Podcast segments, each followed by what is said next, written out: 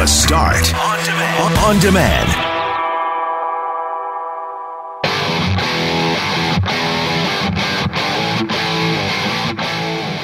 Thieves rushing into liquor stores, rushing out with bottles of booze. It's a scene that's played out right across this province, but it's not just a Manitoba problem, which is why a liquor store retailer in Alberta, where that type of crime has jumped 300%, is trying to get creative. It's offering a cash prize to someone, anyone, who comes up with a solution to this type of crime. What can we learn from this conversation? And are we going too easy on our teen criminals? Your reaction to the story of four teens who were found stuck in an elevator at Fort Garry Place after they allegedly caused $30,000 in damage to the downtown high rise. And it's Potato Week, or Potato Week as it goes. And from donuts to lasagna, potatoes are working their way into all sorts of recipes. Plus, Brett might be off, but it's never too early to wake him up so we can talk Monday Night Raw. His review on this Tuesday edition of The Start with Mackling, McGarry, and McNabb.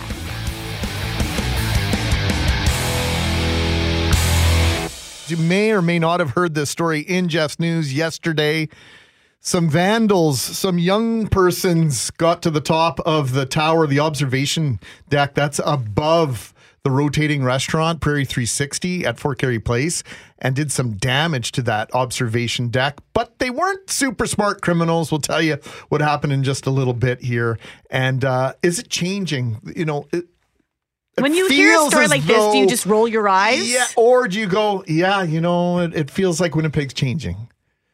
How are you treating uh, crime? Uh, yesterday in New York City, Harvey Weinstein convicted on two of five charges in court. He's facing five to 25 years in prison. We've also heard about the Peter Nygard uh, allegations and the civil lawsuit, uh, Loren McNabb. And we want to know if that is empowering women or other, uh, or people of either gender who might have been a victim or felt as though they were a victim of of sexual assault to come forward and and to tell their story. Yeah, we're going to talk to Klinic after 7 about the idea that it was really Harvey Weinstein's accusations with with scores of women coming forward alleging sexual misconduct and worse um, against this uh, Hollywood producer and the idea that that really helped spur on the, the Me Too movement and helped people come forward. But I'm curious and I'd like to talk to Nicole who's, who's the executive director after 7 about the idea that when you hear a conviction, does that help anyone who's been a, a survivor of sexual assault um, think, okay, good, someone's being punished, or when you hear there's a partial conviction because he wasn't convicted on all counts, he mm-hmm. won't spend that lifetime in prison. It'll be maybe a handful of years. Does that does that have the opposite impact? What's the impact on the conclusions and stories like this? And then what's the impact on every time you hear something like this? Does that help women come forward and share their stories, or does it hurt in the sense of well, they don't want to go through what what may have just happened in a court system? So lots of questions for them. To start this half hour, we'll go from New York City to Edmonton. It's a scene Manitobans have become become all too familiar with.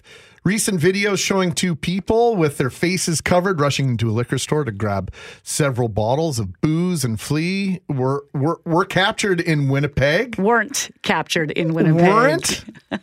Where were they captured? Uh, so the the scenes that are shared in this next story, they're from Edmonton, and that city has seen thousands of liquor store thefts and robberies. And like authorities here in Manitoba, those liquor store thefts in Alberta, they've baffled police and officials as to what to do about them. So a unique solution. As Global's Lisa McGregor reports, police have turned to entrepreneurs, with one private liquor store company offering a massive cash prize in hopes someone, anyone, can come up with a solution. Edmonton police say there's been an alarming rise in liquor store thefts, and they need to try something new to fight the problem before it turns deadly you're seeing bear spray, you're seeing knives, you're seeing guns. The reality of somebody getting hurt in this environment, unless we start taking a stab at, is going to happen. So, you know, if we can get ahead of it and prevent as many of these as we can, let's get on it. It's costing millions of dollars in police resources and millions more in stolen property. In 2019, liquor stores were robbed an average of 26 times a day adding up to more than 9,500 last year alone. We've had stores that had five or six robberies in the same day. The thefts are taking a toll on the people who work at these liquor stores. We had uh, one employee leave last week who had been uh, subject to I think six or seven robberies in the last six weeks, and just she just had enough. Now, EPS and Canada's largest private sector liquor retailer, Alcanna, have created a $500,000 grant. Half will be prize money for an entrepreneur who comes up with a solution that will drastically reduce the crime. The other 250,000 will be used to put it into action. Whoever wants to compete on this will get the resources so they will get access to uh, non confidential data. The short list of solutions will be vetted and then tried out in different Edmonton liquor stores for 90 days. Lisa McGregor, Global News. So we had heard, Loren, of liquor store operators, uh, both private and public, coming to Manitoba to see what we're doing to deal with this situation. Once again, and hate to emphasize this, but we often feel like we're alone in dealing Right. with this. We are not. Uh, they've been coming to Manitoba to see what MLCC is doing in order to to prevent these crimes and, and the reaction to them. Now to see this next level initiative, I, I think is is quite eye opening, and to see the statistics, maybe we should have just not told anyone where that story was being reported from, and then let you know, hey, by the way, this isn't Winnipeg. This is actually in Edmonton. except for in uh, that system there, the opportunity for entrepreneurs to put their money on the table is so different because it's private industry. Liquor sales are private in Alberta and, and public here. And I'm not getting into that debate. I'm, I'm just the the idea in Alberta is that this business owner has just said, well, I've I'm running this business. I'm the one taking the hit, so I'm going to take my money And I've run out of ideas. right and see what we can do about it same thing's happening here we know they're working on ideas we know they're trying to come up with solutions we know i think i believe we're at three stores now in winnipeg that have those changed entrances well you'll come in and have to show your id before you can be let in to the next part of the store so that's one of those changes that are in place but what they're doing in alberta is is just saying is there anyone privately who's doing something that maybe we don't know about that could help us out. So, for example, they've already started using amalgamated data, artificial intelligence, machine learning to combat crime. And so now with this grant that they're throwing out there, this prize system, they're hoping to have a short list of applications that will come back to them and saying, here's some other things we're doing. Because, he, because here's the thing, everyone's combating it in a different way. And so the idea is, I think people in Manitoba too are turning to other retailers and saying, like you mentioned, that that whole conference we had a couple weeks ago, what else can be done? What else? Give us more ideas. It's just that it's it's so shocking to hear that now money is being thrown on the table like this. Like, help. If you if you're like an inventor out there who has some wild idea, maybe it will work. I don't know if it's the wild idea that will ultimately have the best effect. Our listeners were telling us from the get go two years ago when we started discussing this, when this was first a problem in our marketplace here in Winnipeg and in Manitoba. Why not make it like a bar? Make it where you have to present your ID to even get in the store. And here we are at, at some of those locations. And by all accounts, liquor stores won't tell us how it's working, but it sounds as though this change is being implemented and is effective in its implementation. And so now we're waiting to see it get rolled out into more stores. But uh, yeah, if you have a great idea, this is your opportunity to pitch it. Well, we've got an ask out to the owner of this Alberta company to join us later this morning. As you mentioned, he's originally from Winnipeg. And so I know he's expressed his frustrations in the past. He even said in his news release yesterday that they've tried a number of things. He said, you know, we've tried various approaches with minimal success. So they're throwing out this Hail Mary. I don't know what we're going to do if we win the jackpot as a group Come to work tomorrow. tonight. No. no. Yes. Just No. Kelly and Fortier show. Are you in are you in the group? Do you have yes, your five of bucks course. in? I've been in the group ever since. And you would still I'm- show up you're at gonna come work? one, I would be at work in a heartbeat. Absolutely. Okay, I'll come with you. I'll be Yeah, here too. our listeners I'm deserve that. Sol- hey, solemn you always You are going to be here, McNabb, Yeah. because I paid your five bucks on your Yeah. behalf. true. So you will be here. You're Taking a day off, always talk no. You'll never see me again. how much the listeners mean to you. You'll That's true. No, I'll be here. I'll be here. Hey, have you guys heard this story? The top floor of a downtown Winnipeg skyscraper is in shambles. Great word. Following a destructive rampage. However, this one instance is where the recklessness of the suspects came back to bite them. Global News reporter Tristan Field Jones brings us the story. At least an hour of destruction resulted in $30,000 of damage as a group of teens entered one of the towers at Fort Garry Place Sunday morning and began wreaking havoc. Constable Jay Murray describes what happened. The viewing or an observation area in this building way up high. I think it's about 30 or 31 stories up. And um, these four suspects ended up getting access to this area. Um, and they started to cause a lot of damage, uh, damages both to the interior of uh, of that area, and I believe that they actually broke some windows too. So um, it's this extensive amount of damage. Uh, I know officers took a number of uh, precautions.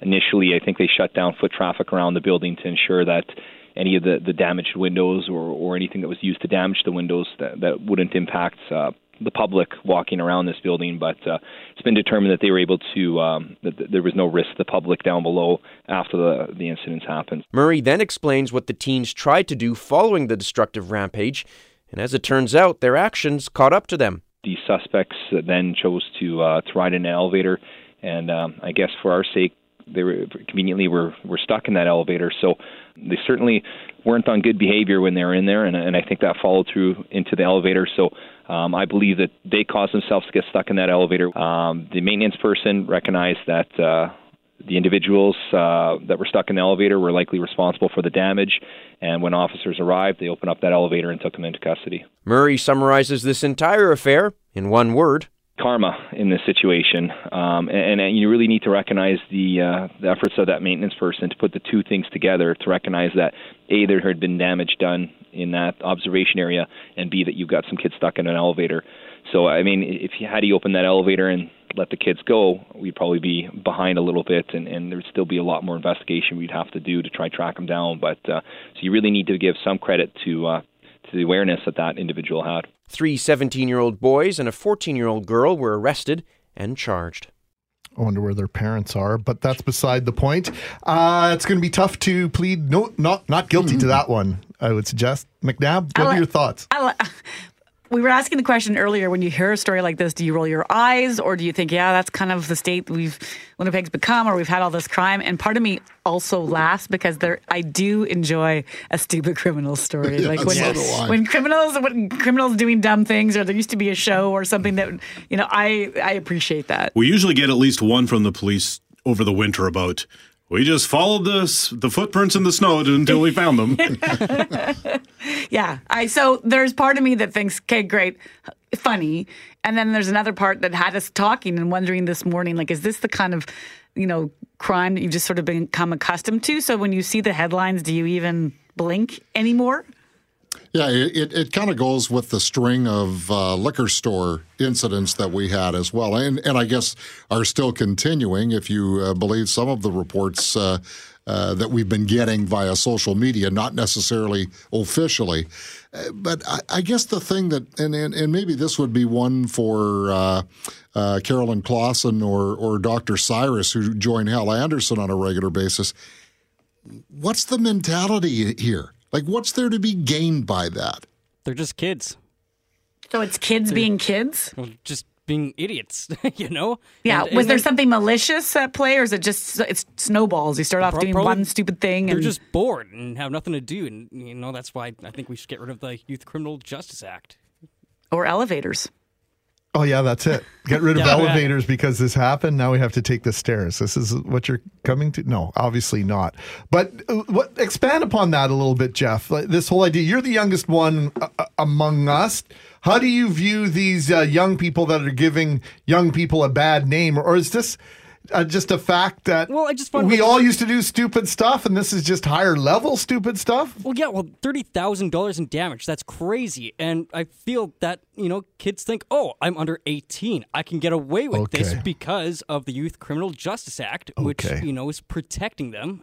And do you think kids, do you think a teenager out there who's grabbing a bottle of booze or committing some vandalism actually thinks I'm not going to be punished for this? Because there is punishment. They, you can end up in yeah. a, I, I know, youth, I think some kids jail, and you can end up with um, years behind bars, and it's not a nice situation. I'm not. It's better than when you're an adult and you end up in a. But a lot of adults are being convicted of of crimes and don't spend more than a few months in jail either, and multiple times. Right. Yeah. But so you, let Jeff finish.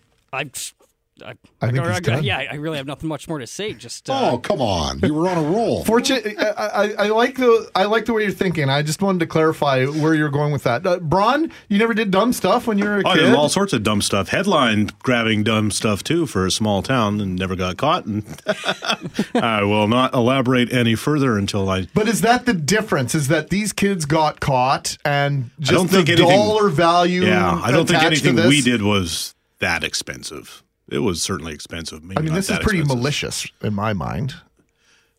Yeah, I don't. It's one of those things. Sometimes you know, like you, you saw it with you see it with riots all the time or whatever, where it starts off small enough and then things just weirdly snowball, and especially if they're just up there and oh, we broke a window, that sounded neat. Oh, there's 15 more windows. Let's keep breaking them. You know what I mean? It just adds up fast and it can escalate without people really thinking about it. Yeah, I know. I, um, I know. For us, I, I remember a, a certain incident where we were throwing snowballs at cars, and one time we hit the wrong car. The guy chased us deep into the bush. Luckily, we were able to to get away from him. But I was thinking, man, we are going to get a beating and deserve it for, for what we've been doing. Was that the last snowball you ever threw at a car? I'm, uh-huh. I, am trying to I'm trying to think that maybe it was, but no, probably there was the thrill of. Was it because you were? It's like what? What it, is this iron horse that's coming towards me? I've no, never it, seen it before. It,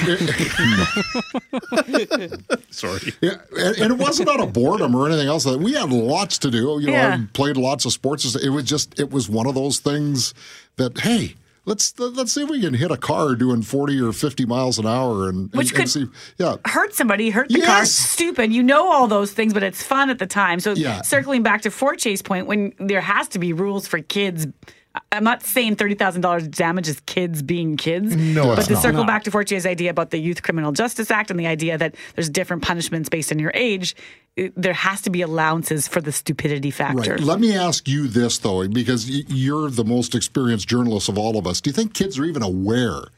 Of the uh, uh, uh, of what they have as an asset in terms of being under eighteen. Do you think most some, kids are aware Some of that? might, but I'd argue most don't. I really don't Yeah. think most 14 and 15. I, it might depend which circles think you're it- in, yeah, who if you they're, like, know. Like Gang involvement or something, they might or whatever. they might be aware. And there might be people My who get. friends and I certainly had no idea. Right, We know we'd get in trouble if we got caught, but, but you weren't thinking I'm gonna. The police Yeah, are gonna get just in trouble. We just didn't have common sense. That Yeah, was yeah. our main issue. You can't tell me that you haven't had a teenager throw that in your face. A youth criminal justice. Like I won't go Or to jail. You, ca- you can't do that to me. You can't touch me. I'm over 12. You can't Wow. touch I can me. make I'm, my I'm- own I'm 18. decisions. well, if that's happening, That's happening. They're a heck of a It's lot been smarter than happening I for think. a long time. Some parents have been dealing with it for a long, long time, two decades or more. I'll tell you a story off air. It's six fifty six on this Tuesday morning. Mackling McNabb, thank you, Kelly Moore, Jeff Braun, Jeff Fortier.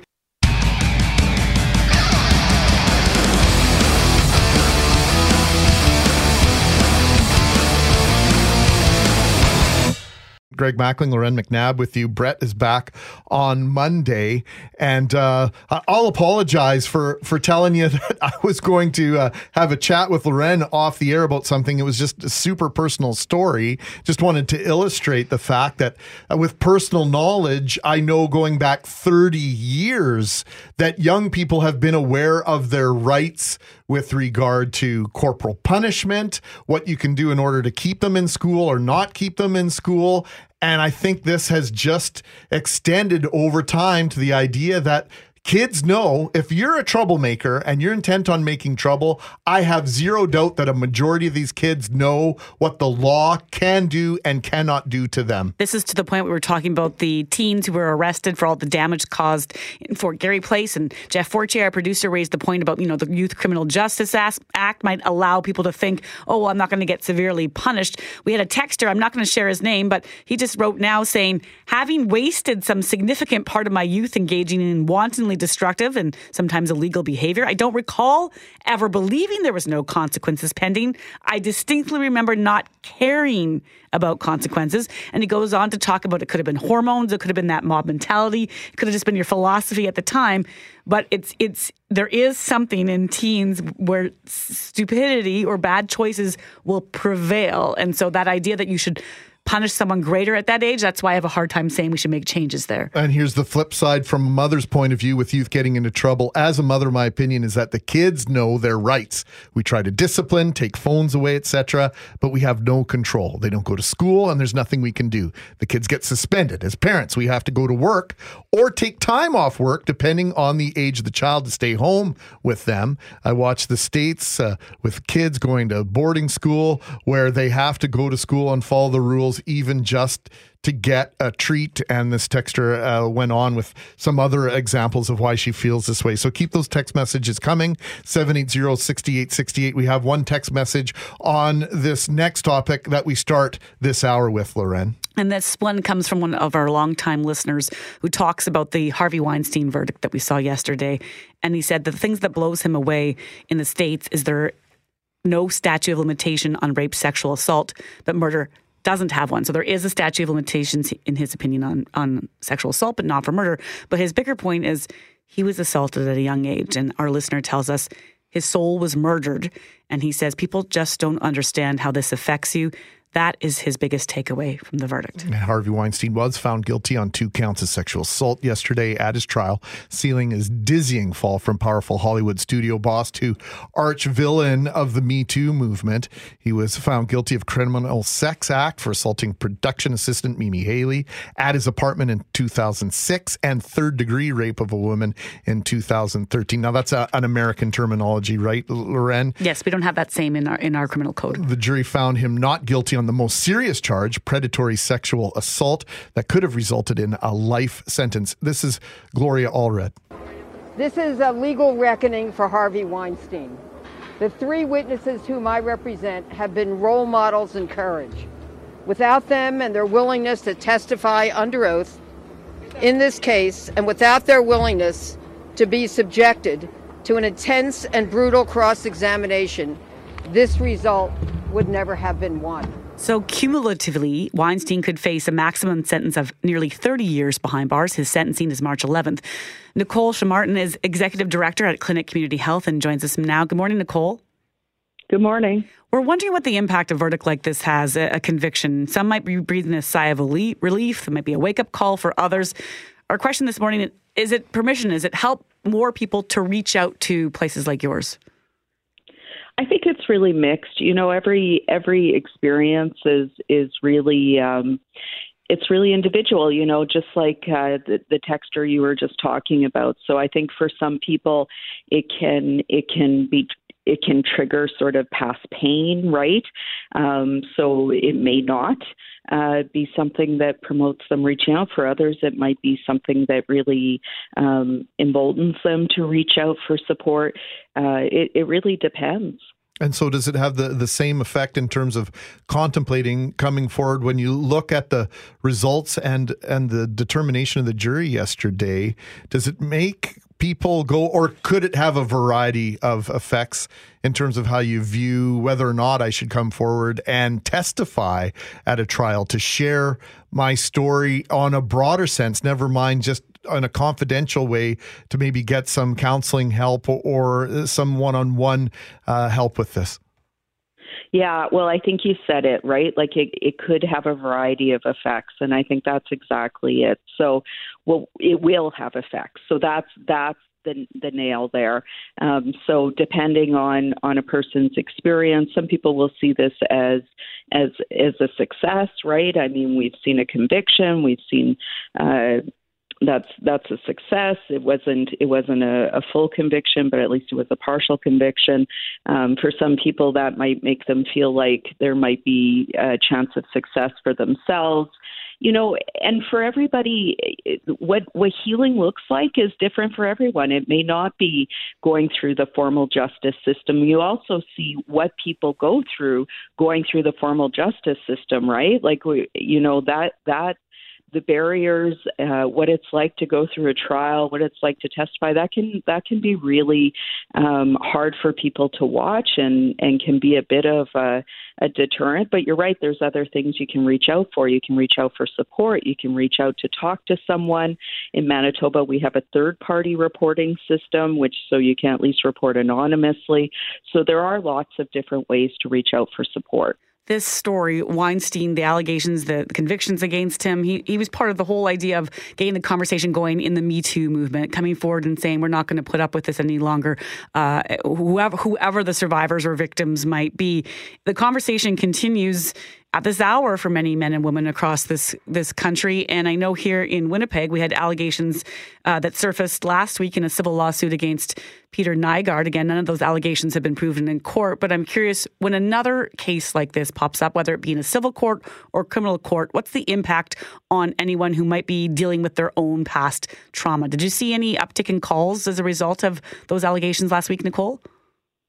Yeah, we do. So um, we did go back. We do go back and look, and we did see uh, spikes in calls with both of the prominent cases. So um, yeah, so definitely we know that it is impacting community. It is uh, it is encouraging people or, or causing people to reach out.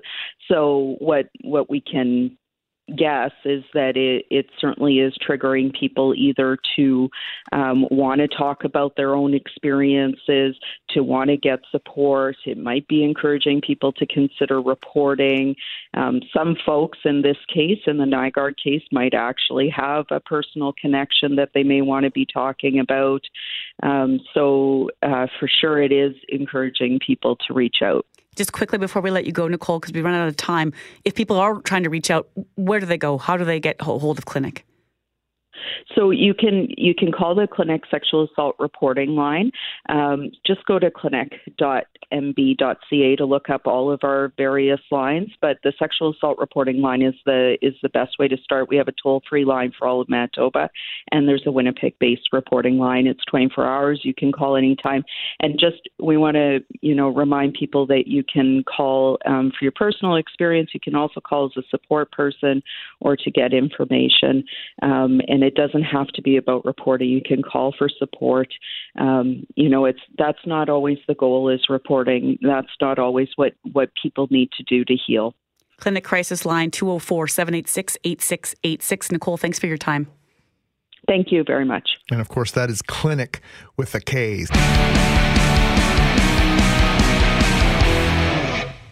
Concern about a widening outbreak spooked investors yesterday. We're talking coronavirus here. Yeah, U.S. markets suffered their worst day in more than two years. They, it was down more than a thousand points. Canada's main index, TSX, posted a triple digit loss. So we have concerns about the economy, the impact on the economy with the coronavirus, and also just about the spread of this disease and what we may not know about it. So we're at 80,000 cases.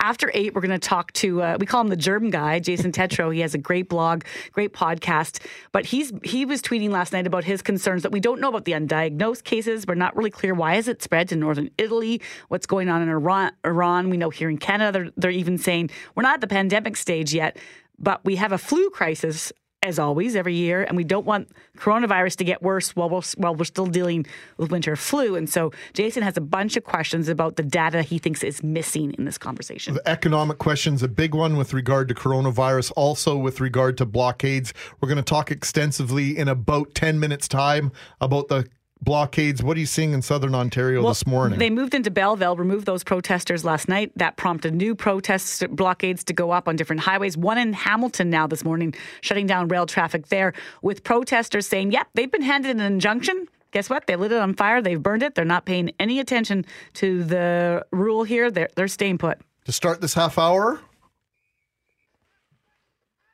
Time for Breakfast with the Bombers. It's brought to you by the Cooperators. Find an advisor at cooperators.ca, a better place for you. For the first time since this time last year, feels as though the Canadian Football League is finally taking a bit of a breather with free agency now in the rear view mirror. The next major event on the CFL calendar is the CFL draft in early May, unless our guest uh, corrects me on that. This makes this the perfect time to take a look backwards and forwards at what the Winnipeg Blue Bombers have done with the voice of the Blue Bombers, Bob Irving. Good morning, Mr. Irving. Good morning, you guys. So, are we looking ahead to the CFL draft? Is that the next thing on the CFL calendar, calendar Bob? Yeah, that would be the next major thing. I think, uh, Greg, and it's funny, I was thinking this morning the training camp's not that far away, the middle of May. As a matter of fact, the Bombers have a preseason game in May, a preseason game in May. Think about that. I, that's never happened before. to my recollection, May 24th. Uh, they're at home to Calgary in their first preseason game. So the football season is rapidly approaching. So what's going on tomorrow night? What have you got in store for listeners to 680 CJOB? Well, we've done this the last few uh, winters. We call it our Blue Bomber Winter Special. We give Christian O'Mell a night off between 7 and 9, and I'll take over the sports show, and uh, we'll talk Blue Bombers for two hours. Kyle Walters and Mike O'Shea will join me. So will Andrew Harris and Pat Neufeld and Darvin Adams and Zach Collaros, Wade Miller, and our own Doug Brown will drop by for his thoughts on what's gone on during the off season. So it'll be two hours of Blue Bombers from front to back, uh, catching up on the free agent additions and just looking at their roster and maybe comparing too to, to how they stack up against the other teams in the West Division. Look forward to it tomorrow night, seven to nine, two hours of solid blue and gold. They're the Grey Cup champions, by the way.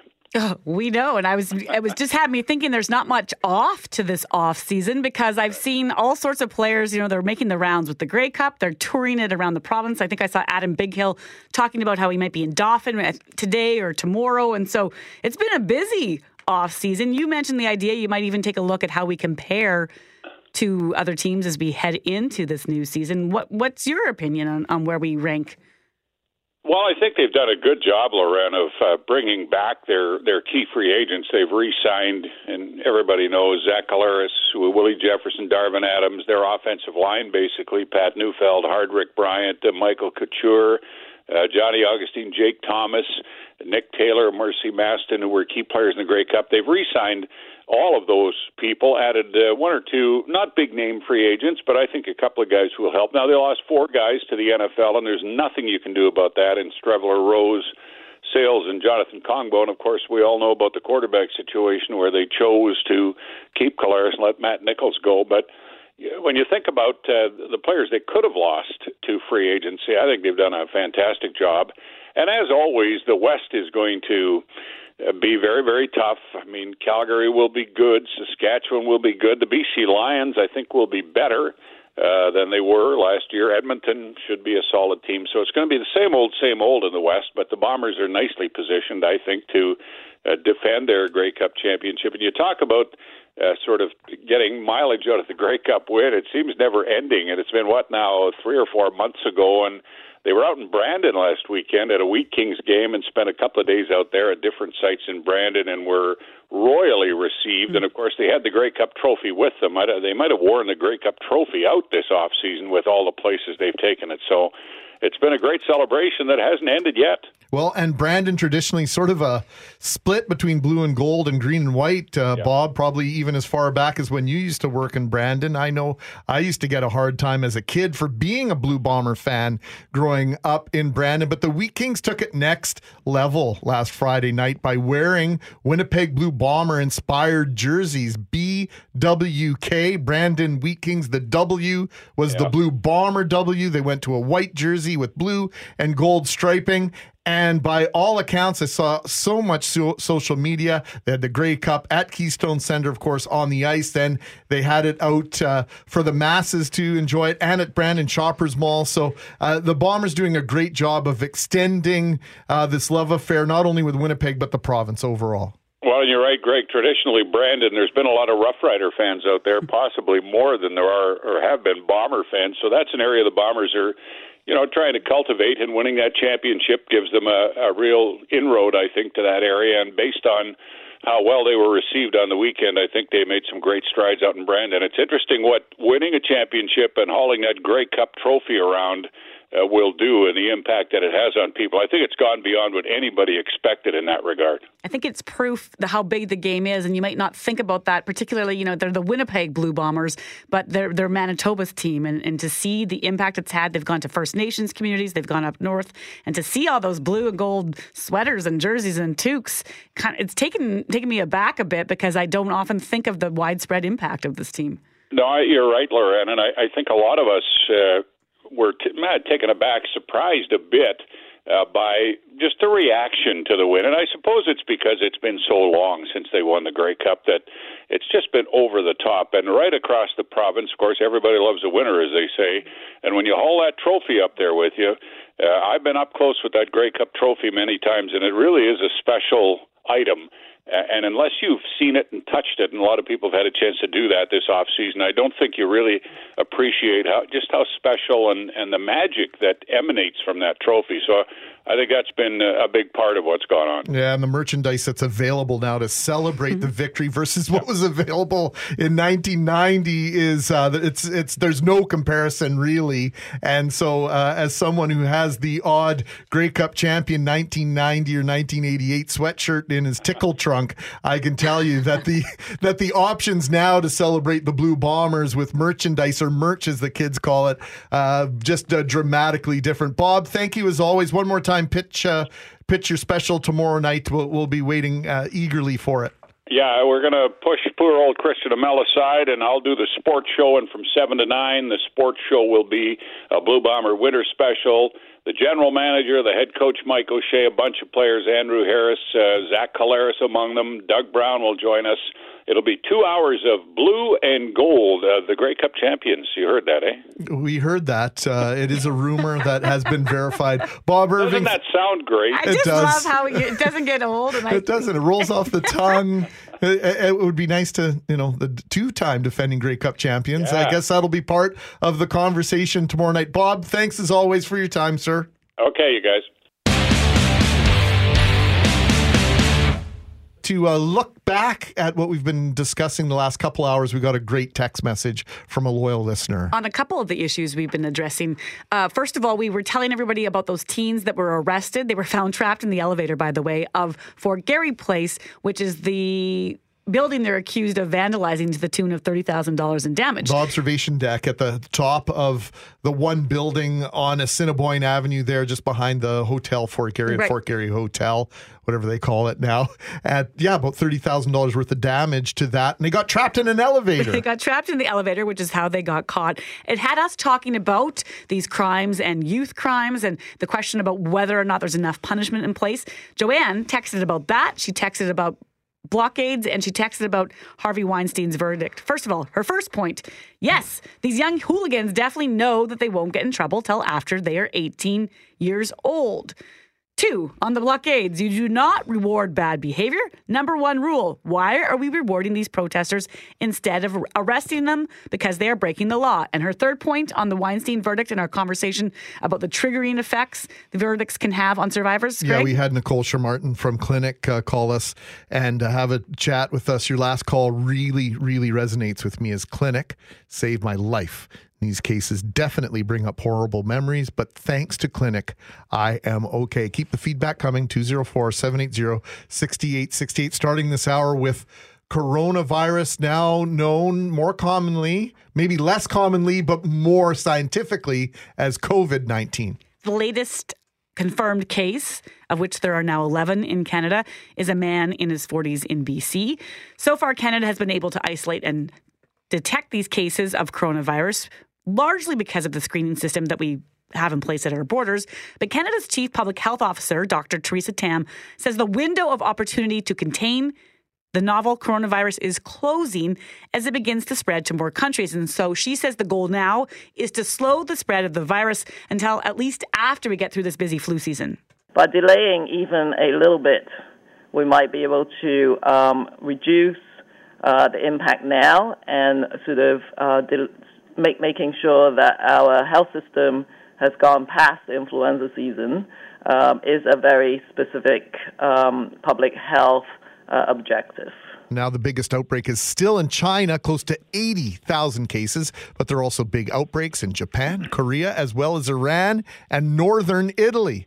One of the big worries is what we don't know about the virus, including how many cases remain undetected. Jason Tetro is a microbiologist and host of the podcast, The Super Awesome Science Show, and he joins us now. Good morning, Jason. Oh, good morning. Well, thanks for being with us this morning. Uh, your tweets last night caught my attention when it comes to coronavirus, and I want you to share a little bit about this because you have some concerns about what kind of what we don't know, the data that you think is missing from this equation.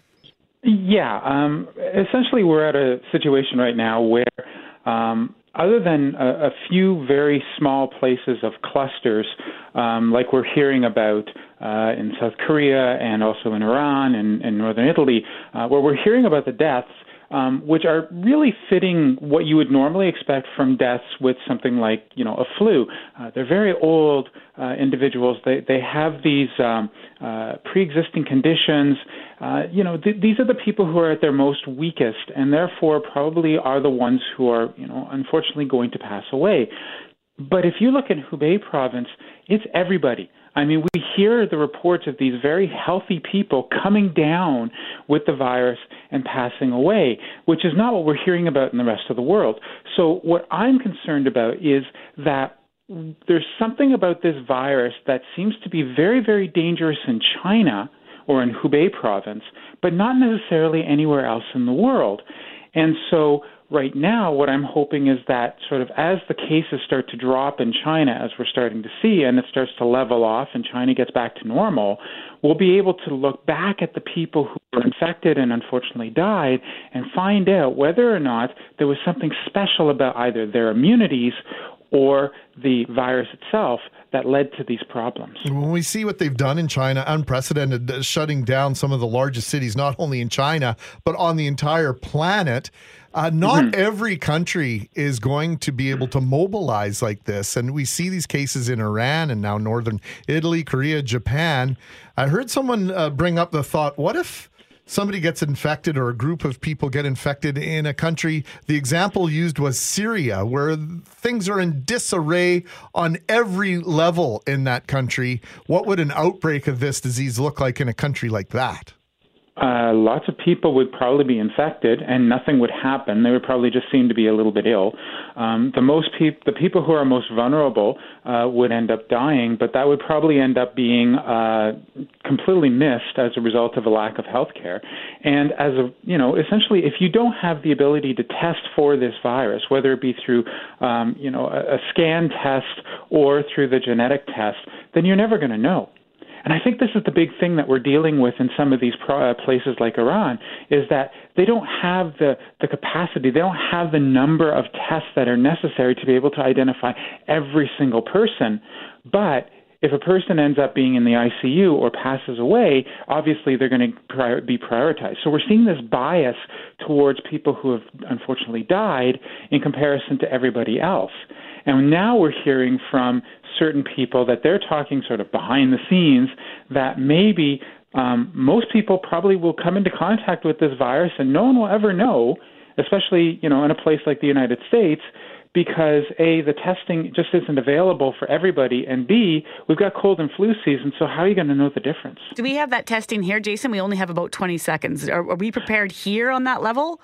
Uh, yeah, I mean, Canada has taken the lead for the last 10, actually 17 years when it comes to this. In Canada, it's the best place to be when you have an outbreak such as this.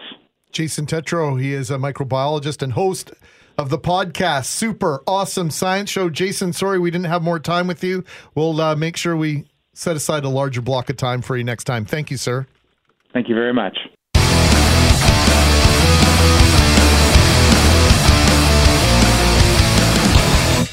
Mackling, McGarry, and McNabb, but in a first. Fortier, has this ever happened before? No, it's the first time. It is just oh, oh me oh, here comes. in the studio. Lock the door, lock the door. here comes Greg. Walking in as we say hello to you, 906 this nice Tuesday morning. Brett McGarry is off this week, but he will join us at 9.15 to talk about his night at Monday Night Raw. Do they still call it that? Mm-hmm. They do? It's still Raw? Mm-hmm. Greg went to grab some breakfast. He rejoins us now because we want to rejoin our listeners with the conversation we started at around 6.30, Greg, uh, about liquor store thefts, thefts in general. We know it's not just a Manitoba problem. A scene Manitobans have become all too familiar with, rushing into a liquor store, grocery store, clothing store, and rushing out with stolen items.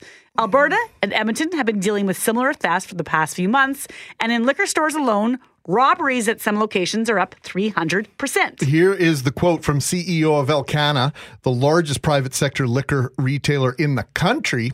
He says, in cooperation with Edmonton Police Service, we have tried various approaches to get these robberies and thefts under control, but with minimal success to date. So Alcanna has come up with a new idea, a massive cash prize in hopes of someone, anyone, can come up with a solution. Edmonton police say there's been an alarming rise in liquor store thefts, and they need to try something new to fight the problem before it turns deadly you're seeing bear spray, you're seeing knives, you're seeing guns. The reality of somebody getting hurt in this environment, unless we start taking a stab at, is going to happen. So, you know, if we can get ahead of it and prevent as many of these as we can, let's get on it. It's costing millions of dollars in police resources and millions more in stolen property. In 2019, liquor stores were robbed an average of 26 times a day adding up to more than 9,500 last year alone. We've had stores that had five or six robberies in the same day.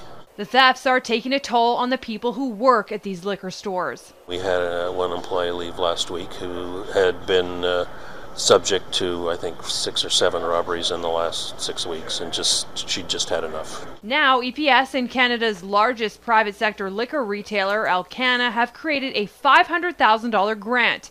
Half will be prize money for an entrepreneur who comes up with a solution that will drastically reduce the crime.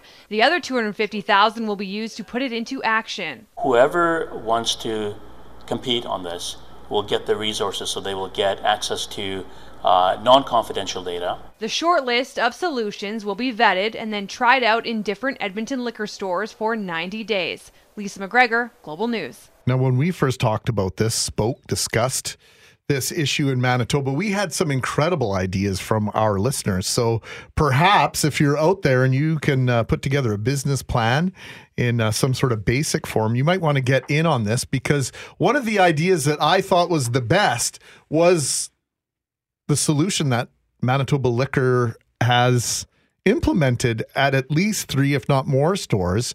Uh, the idea of having to show your ID to someone before you enter the store right now.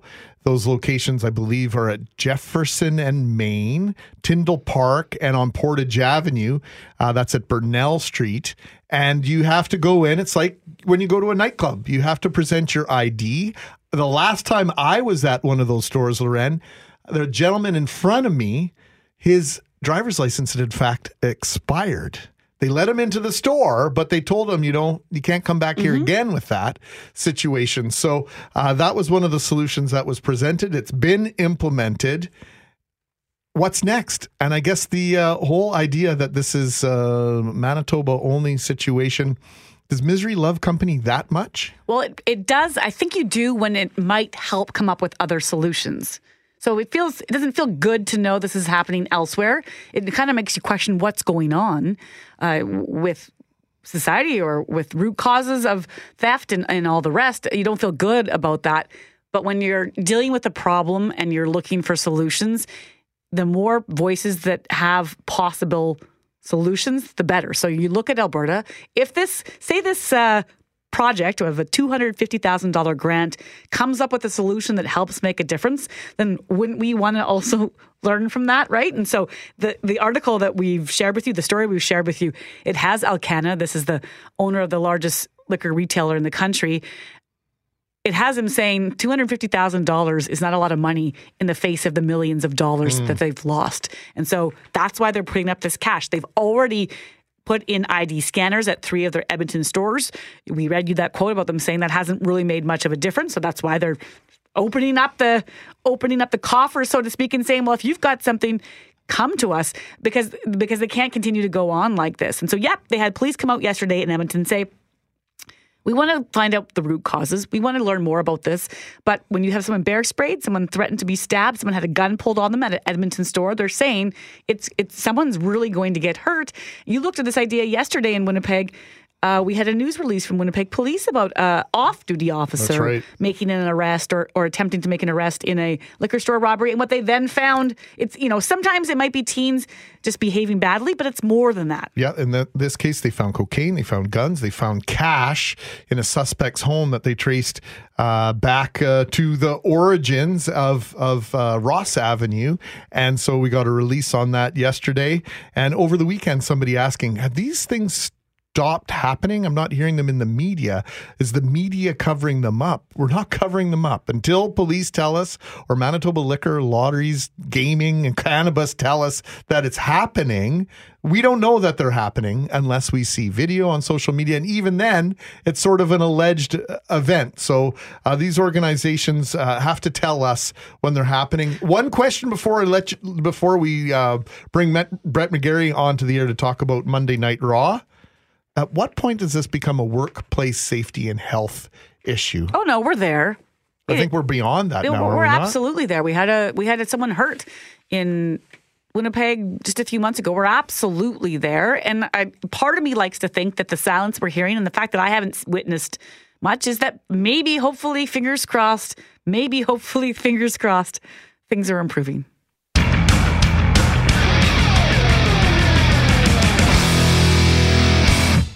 It's WWE GMAC, Tom says. It hasn't been WWF for 20 years.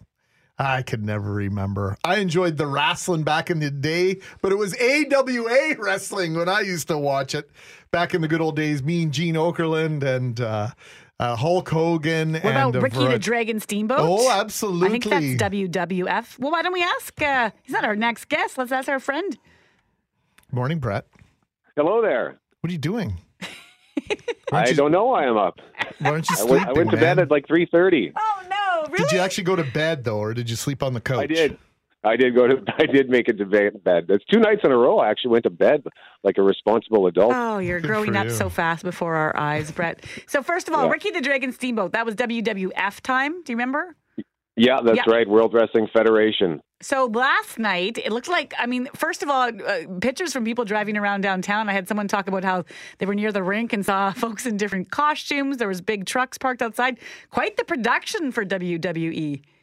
It is a huge production. They they they they cut off, I think, about one fifth of the of the the rink to set up their what they call the they used to call their Titantron. It's just this gigantic digital screen slash stage where they project video on it for each wrestler that comes out. They get their own theme song. They get their own video. They can they show video highlights on it. It is a massive massive production and it was so cool to see it again in Winnipeg because it's been 15 years since they've had a televised event in Winnipeg. The last time they were here for that, they did Raw on Monday night, which was live, and then they taped SmackDown the next night so that it would air on Thursday. But they rarely do TV events here because Winnipeg's kind of uh, almost an island, so to speak. So it's difficult for them to sneak it in on their tour. So man, it was exciting to. I, I don't follow wrestling anymore, but it was still cool to go back because I used to be a, a big fan. Like I won a contest from Power 97 19 years ago to go see WrestleMania. Fixed. What's that? Fixed. I, hey, I wasn't working for the company yet. I know you So how what's it like? How has it changed in the sense of the the show? The concept still seems relatively the same, but maybe I'm wrong. Like, what have you seen a shift when you go to that show 19 years ago to now, or is it overall the mood and the attitude and the tone still the same? The big shift for from what I could tell is the women's division is almost like when my buddy who still watches wrestling religiously, he says the women's division is probably the biggest draw right now, or one of the biggest draws, because the women uh, in the late '90s, the people were starting to take them seriously. Some of the women were actually starting to be taken uh, seriously as wrestlers, but for the most part, the women's division used to be a distraction. It used to be more about how they looked, and now the the women wrestlers are all amazing and just looking around and seeing various kids wearing the women's uh, merchandise. That was really cool to see. I like that because I used to enjoy when the, the, the serious women wrestlers would come out. I liked watching them because they can do things that the guys can't. You know, a lot of a lot more acrobatic at times. So it's nice to see that uh, the women's division is now such a big draw. Like it was the main event last year at WrestleMania when Ronda Rousey was in it. So uh, it was cool to see that and see the kids get excited about the women's division um, because and it's just a very diverse cast as well too. So uh, yeah, it's it, the, the show has evolved. Not so it's not as uh, violent and and, and it, in the '90s it was the Attitude Era, so it was kind of grungy and whatnot. But now it uh, seems to be more inclusive and, and fun and friendly. As I mean, as friendly as wrestling can get, it's still about guys beating each other up in the middle of the ring. now, in fear of uh, forgetting somebody, Winnipeg has long been a wrestling hotbed. Uh, for the last 40 years, some of the biggest stars have either come out of Winnipeg or have spent a, a lot of time here. How popular was the show last night, Brett, before we let you go? It was almost full. I, I only counted a few open seats, so like it was it was packed. The crowd was hot, and uh, yeah, I, I think that uh, even I, there were probably a lot of people like me who just went to go, but there were definitely some some diehard wrestling fans there. So hopefully WWE keeps us on their map and comes back soon. Do you still get sucked into it though? Do you find yourself cheering and screaming when you never thought you would? Yeah, and I like I don't know who any of the characters are anymore. I don't know any of the storylines, but I was booing, I was cheering. It was fun. Brett, I'm doing that thing that you do. I've got the two hands above my head. I'm doing the timeout call. We uh, appreciate the time, buddy. Enjoy your holidays. We'll see you on Monday. All right, guys. See ya.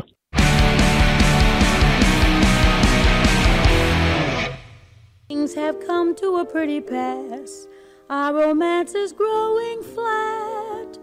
For you like this and the other, while I go for this. You don't want a little Ella Fitzgerald to lighten your day?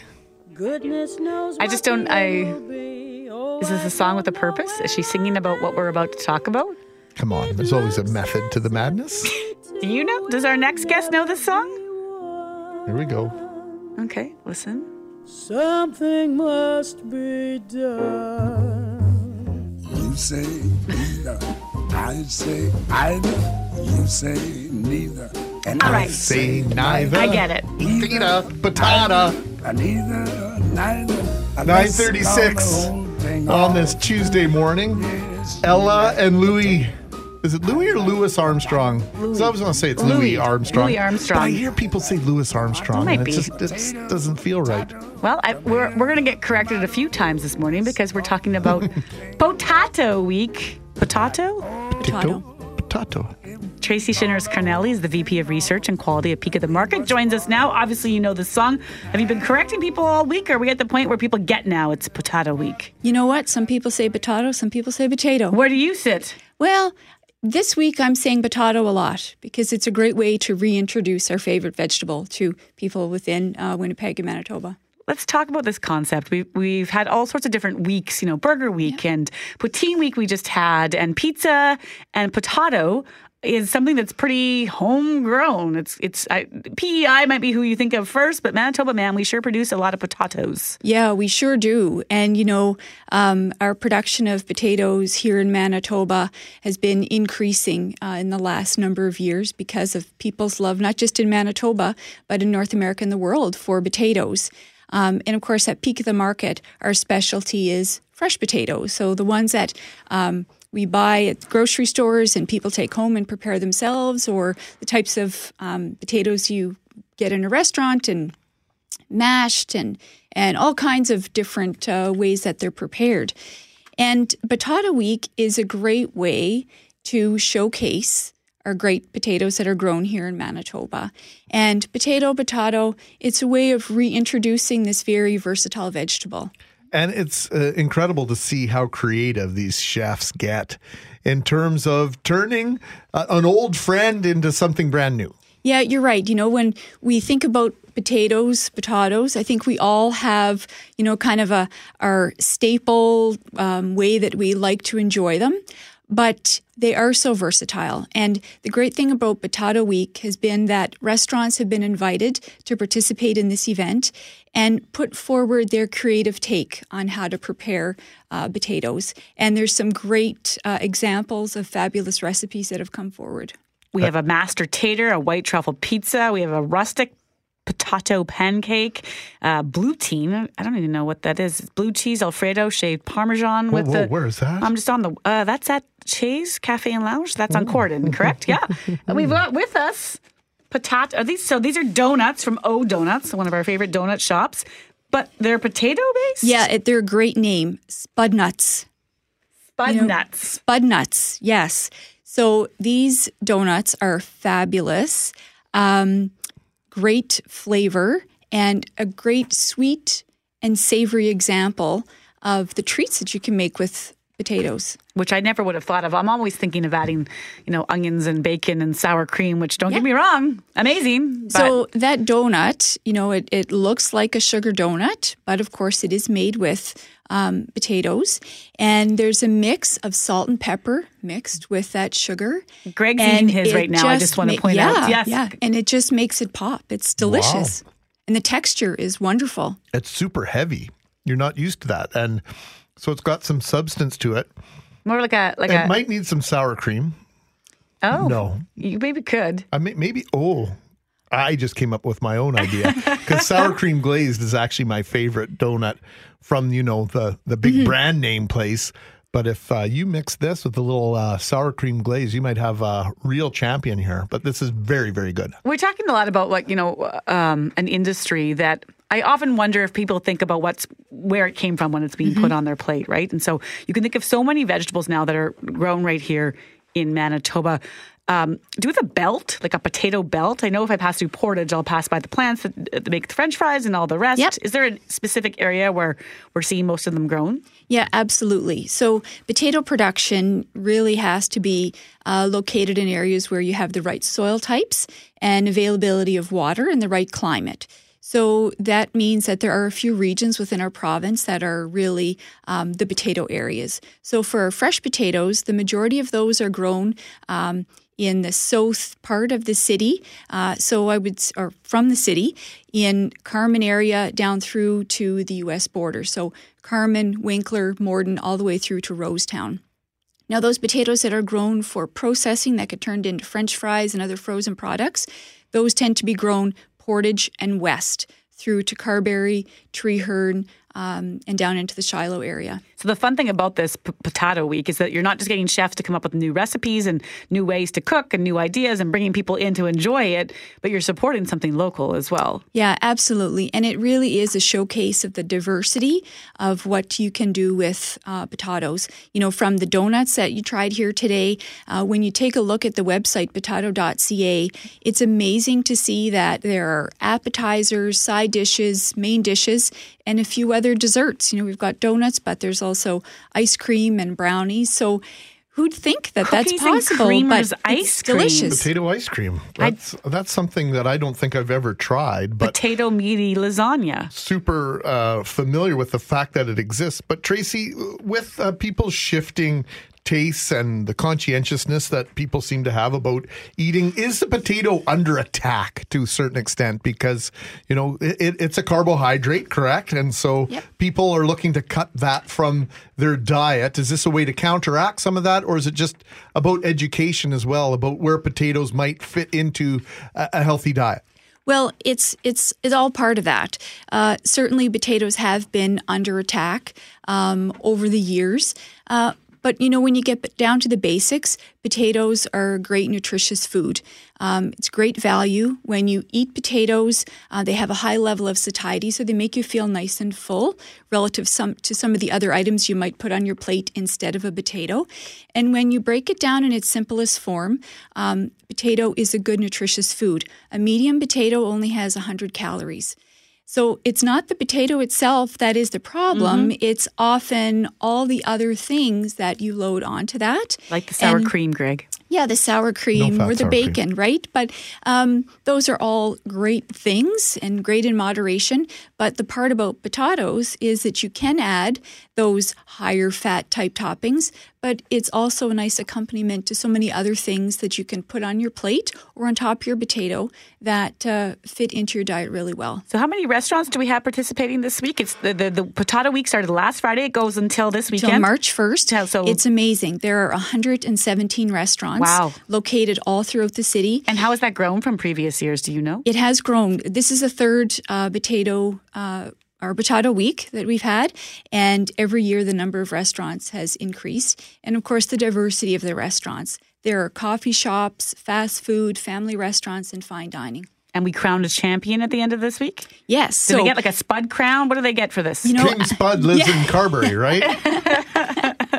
you you get the title of being a potato week champion, and once you go out and visit the restaurants, you can get on the website and vote for your favorite. I have one quick question before we let you go, Tracy.